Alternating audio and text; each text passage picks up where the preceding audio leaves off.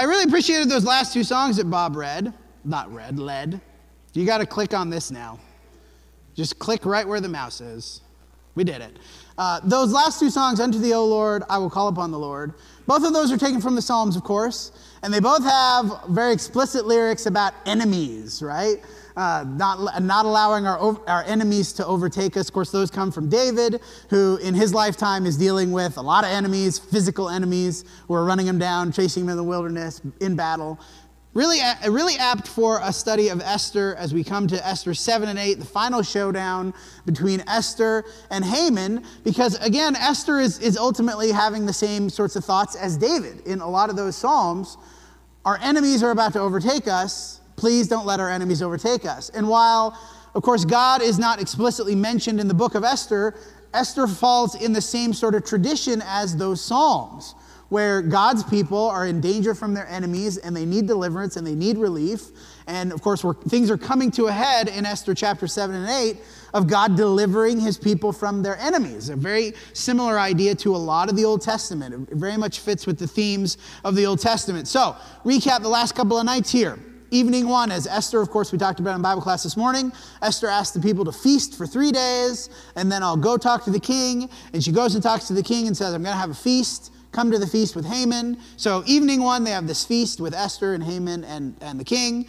Night one, after the first feast, Haman is preparing the gallows. He's really upset. Ah, things are so horrible. But they're really not. We talked about that, right? He's, he's consumed by bitterness and resentment. But prepares the gallows while the king has a sleepless night and is like, hey, let's bring the book of the great deeds and, and here, here's about Mordecai.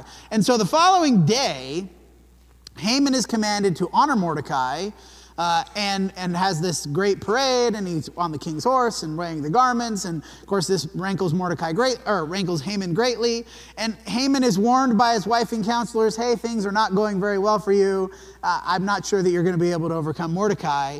And so we come to evening two, where Esther is having this second feast. And, and the salvation of the Jews in Esther really comes in two parts in this climax of the story. Number one, of course, is Esther's confrontation of Haman at the feast. Number two is Mordecai's counter decree. We're going to look at both of those tonight in Esther 7 and 8 as we read this story. So, Esther 7, 1 and 2. We have this feast, of course, the second feast. Haman and the king went in to feast with Esther the queen. On the second day, as they were drinking wine after the feast, the king again said to Esther, What is your wish, Queen Esther? It shall be granted you. What is your request? Even to half my kingdom it shall be fulfilled. Now, it's interesting. This is the third time the king has asked this. Of course, she goes to the king's court. That was the deal, right? If I go to the king and he doesn't like it that I came to him, then I'm going to die.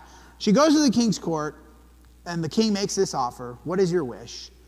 She requests, Hey, come have a meal with me does it the same feast, does it at the feast, the same thing. What's your request? Come to a second feast with me. The king, I think, knows that there's something going on with Esther. The king knows this, right? She's not going to risk death just to have a feast with Haman and the, and the king.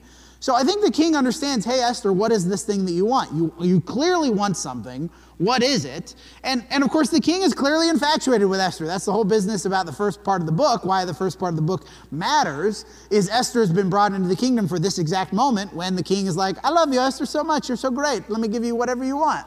And now is the moment. She's delayed several times. She's set all this up. Of course, we know it's going to work out. I don't know in the story, it's hard to tell why she's delaying exactly, except that we know it works out, right? Because what happened in the previous night. The whole point why this is the opportune moment is the king was just reminded of Mordecai's goodness. And Haman was just put in this bad situation of building these gallows for Mordecai when, of course, things are going to turn on a dime in this section of the text.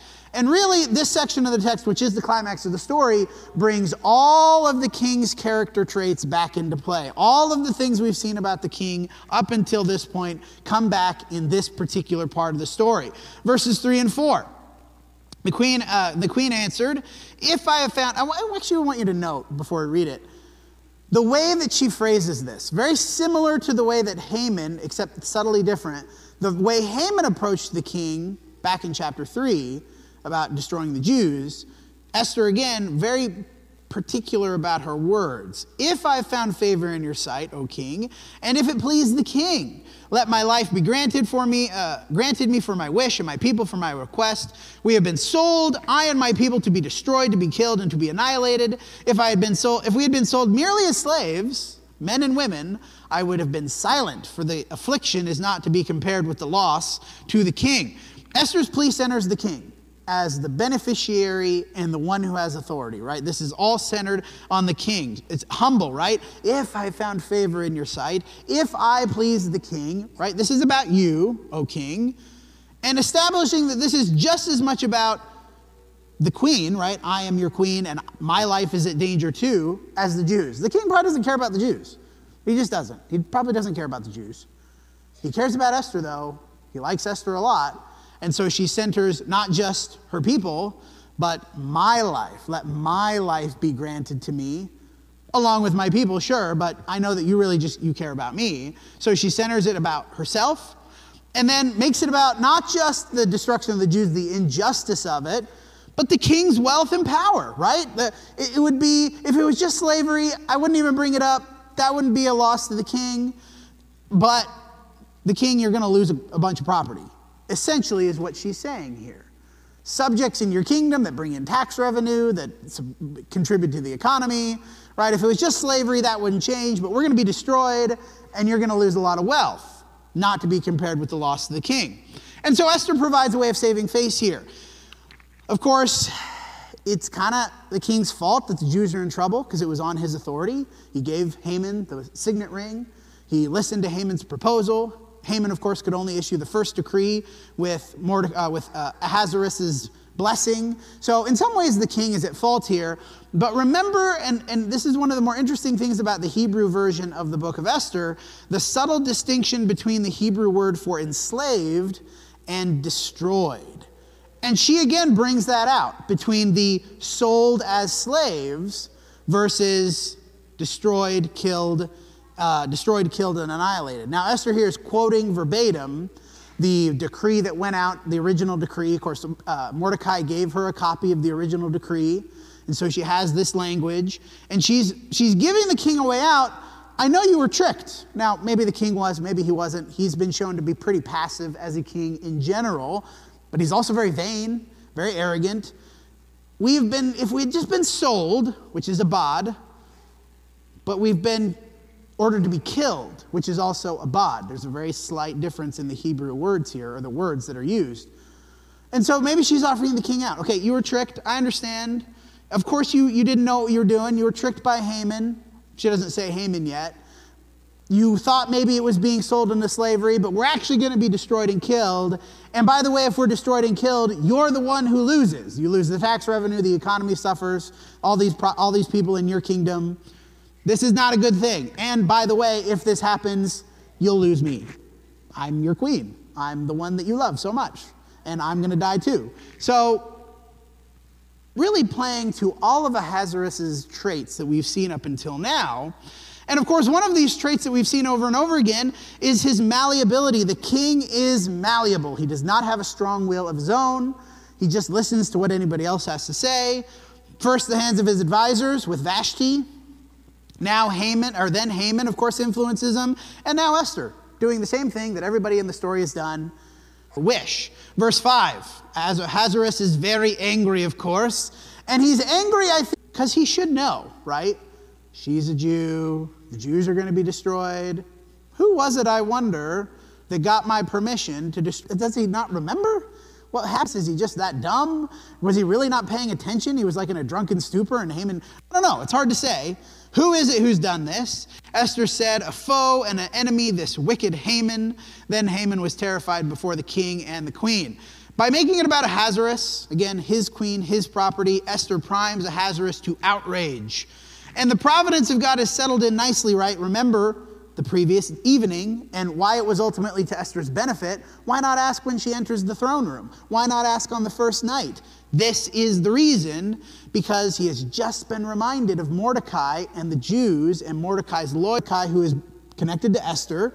Esther is also a Jew. All of this is fresh in the king's mind, priming him for this particular response. And so Esther's denunciation is strong. the foe, the enemy, this wicked Haman. This is the bad guy. And of course, Haman re- immediately realizes, uh oh. And the king arose, verse 7, in his wrath and from the wine drinking and went into the palace garden, but Haman stayed. You kind of get the sense Haman is so, not Haman, Ahasuerus is so angry. He's like, I got to go compose myself for a minute. He's so just full of rage. He doesn't want to lash out without thinking about it, maybe, or he's just too angry. He goes out in the garden to cool off or to maybe get control of himself, whatever it is. Haman stays to beg, from, uh, beg for his life from Queen Esther, for he saw that harm was determined against him by the king.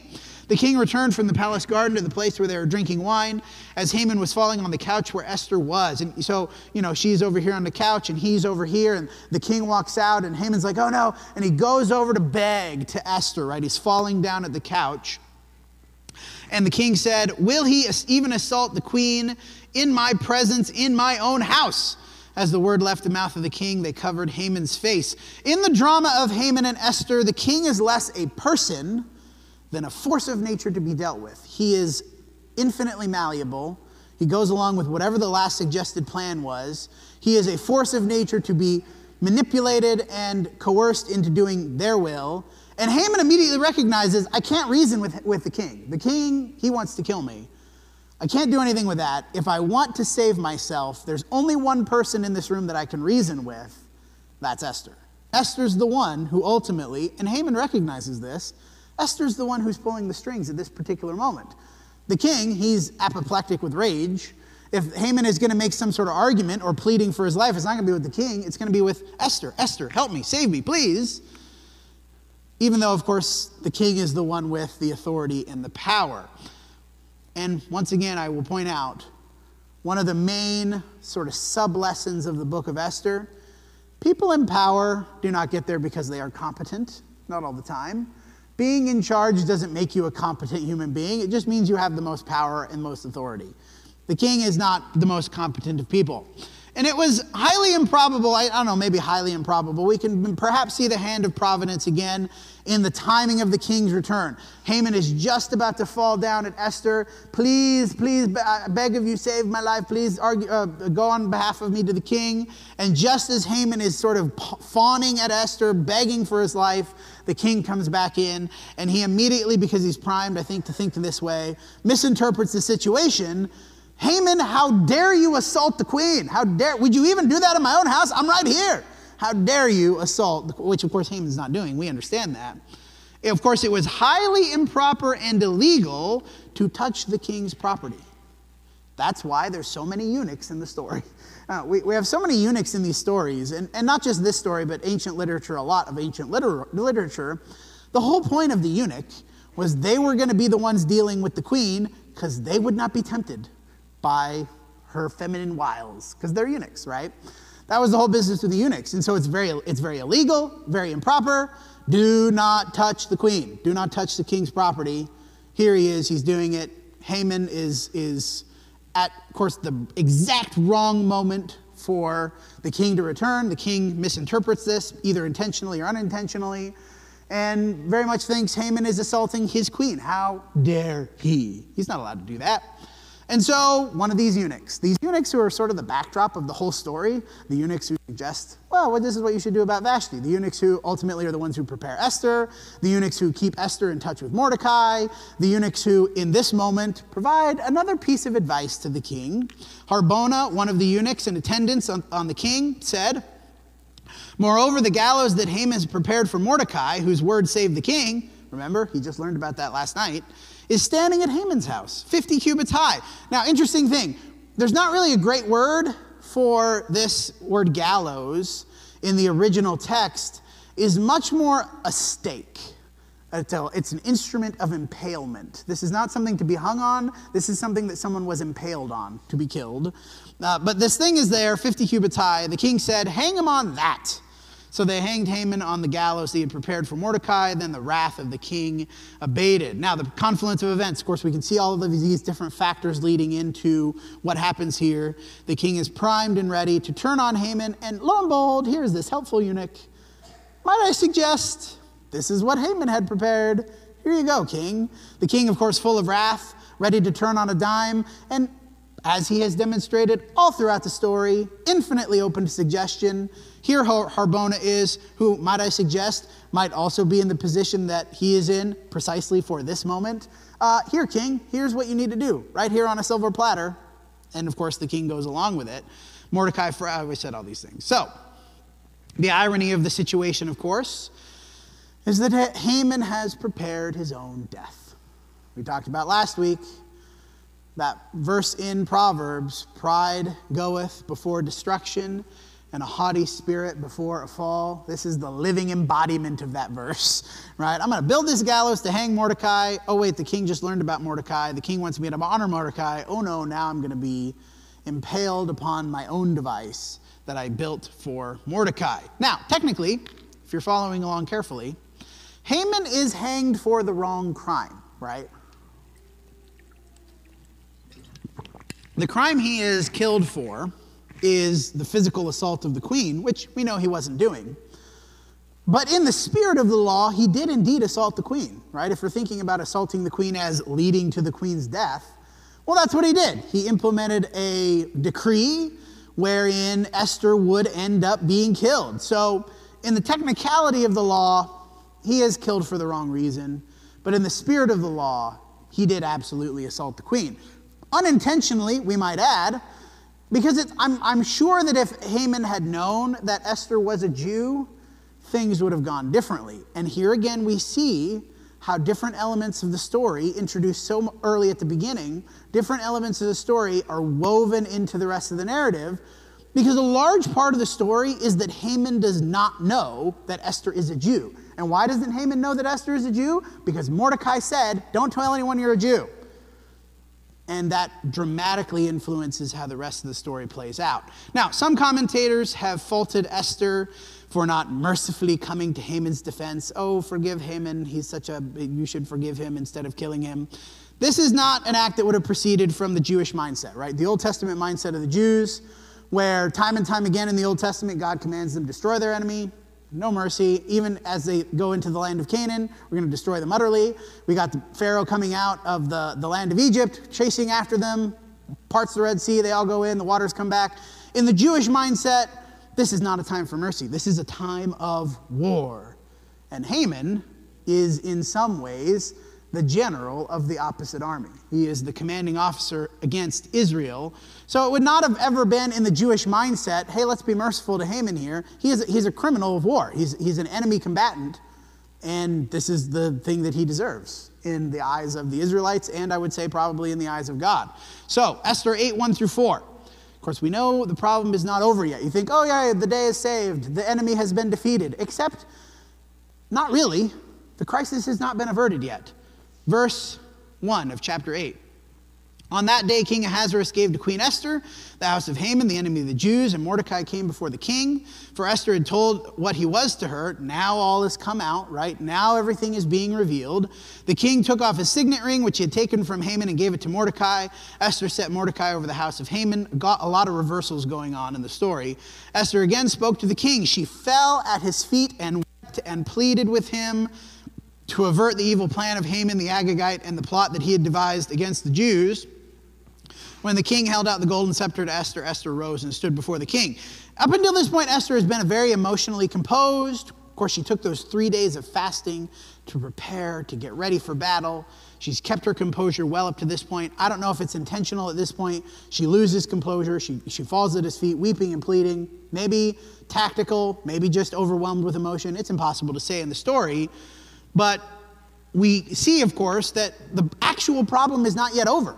Haman has been defeated, but the real problem is not Haman, the problem is the decree. The, the proclamation that went out that on this particular day, you can destroy all the Jews without legal repercussion. And so Esther is again coming to the king. We need to, we need to resolve this. She said, If it pleased the king, if I'd found favor in his sight, this time four different ways of buttering him up. If, I, if it pleased the king, if I have found favor in his sight, if the thing seems right before the king, and if I am pleasing in his eyes, four things, she says, let an order be written to revoke the letters devised by Haman, the Agagite, the son of Hammedatha, which he wrote to destroy the Jews who are in all the provinces of the king. How can I bear to see the calamity that is coming to my people? How can I bear to see the destruction of my kindred? And again, the king has clearly not th- thought things through. He here, his passive nature strikes again. He puts Haman to death, but seemingly has no urgency about the actual thing that Haman did that was bad. In, again, the king's mind, Haman is put to death because he assaulted the queen. Esther realizes there, there's a bigger problem, king, and he, we keep having to put the king back on track here. The king is getting distracted, he's being passive. We got to put the king back on track, the actual problem, what needs to be done. And of course, she's employing the same techniques as before, centering it on the king, his desires, what he wants, and of course, centering Haman as the primary one at fault, even though we should note again, it's kind of the king's fault too for giving Haman the signet ring and just trusting Haman's word and not being uh, active in his role as king. But again, emphasizing this is Haman's fault. It's not your fault, king, but let's resolve it. Let's make it right. The king said to Esther and to Mordecai, the Jew, Behold, I have given Esther the house of Haman. They have hanged him on the gallows because he intended to lay hand on the Jews.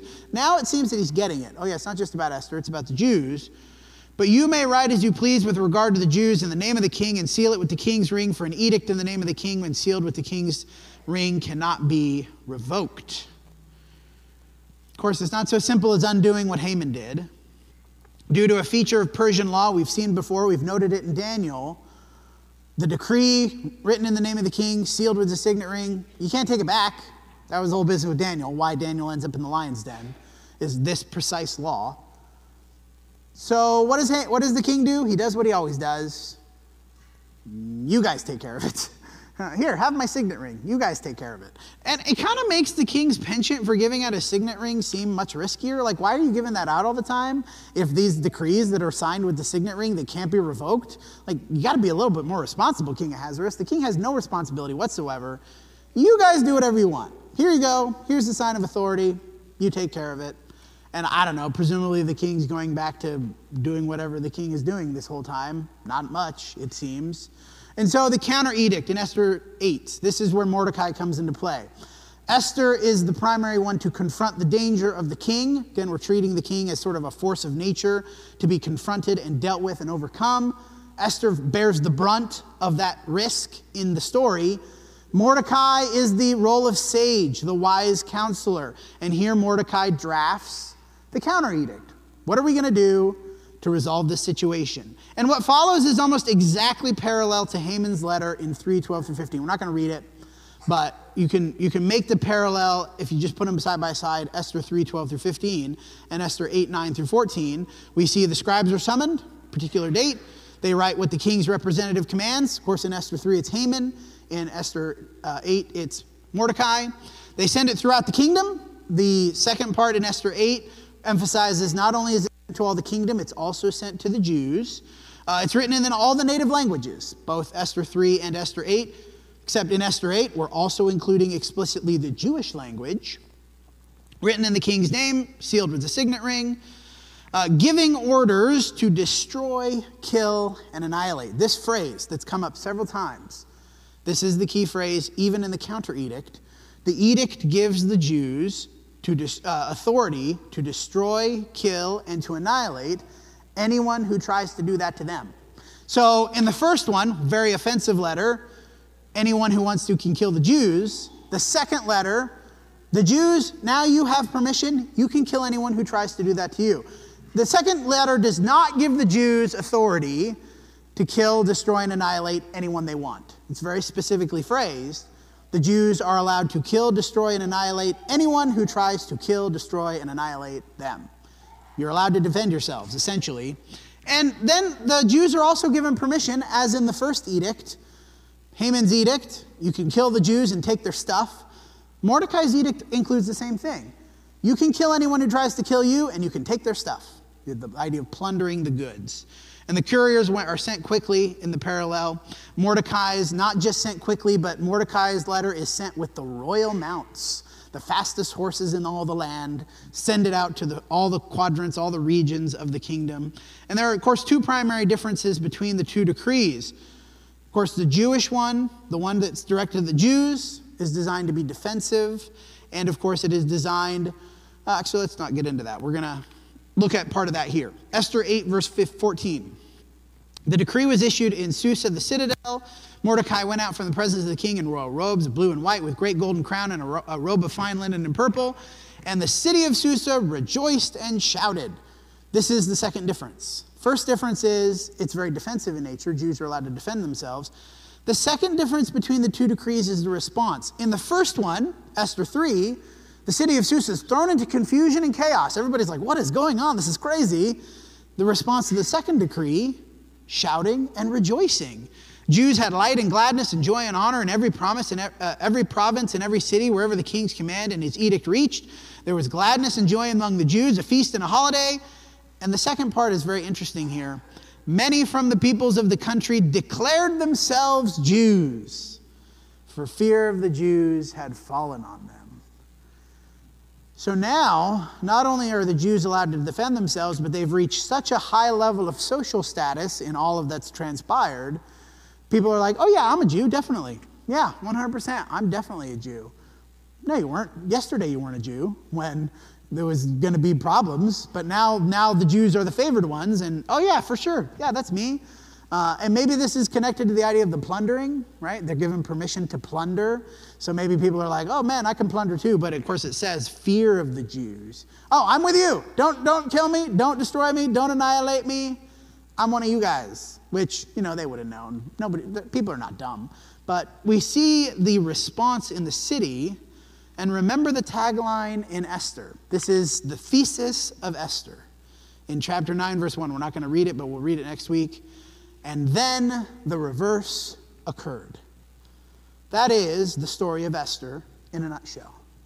Then the reverse occurred.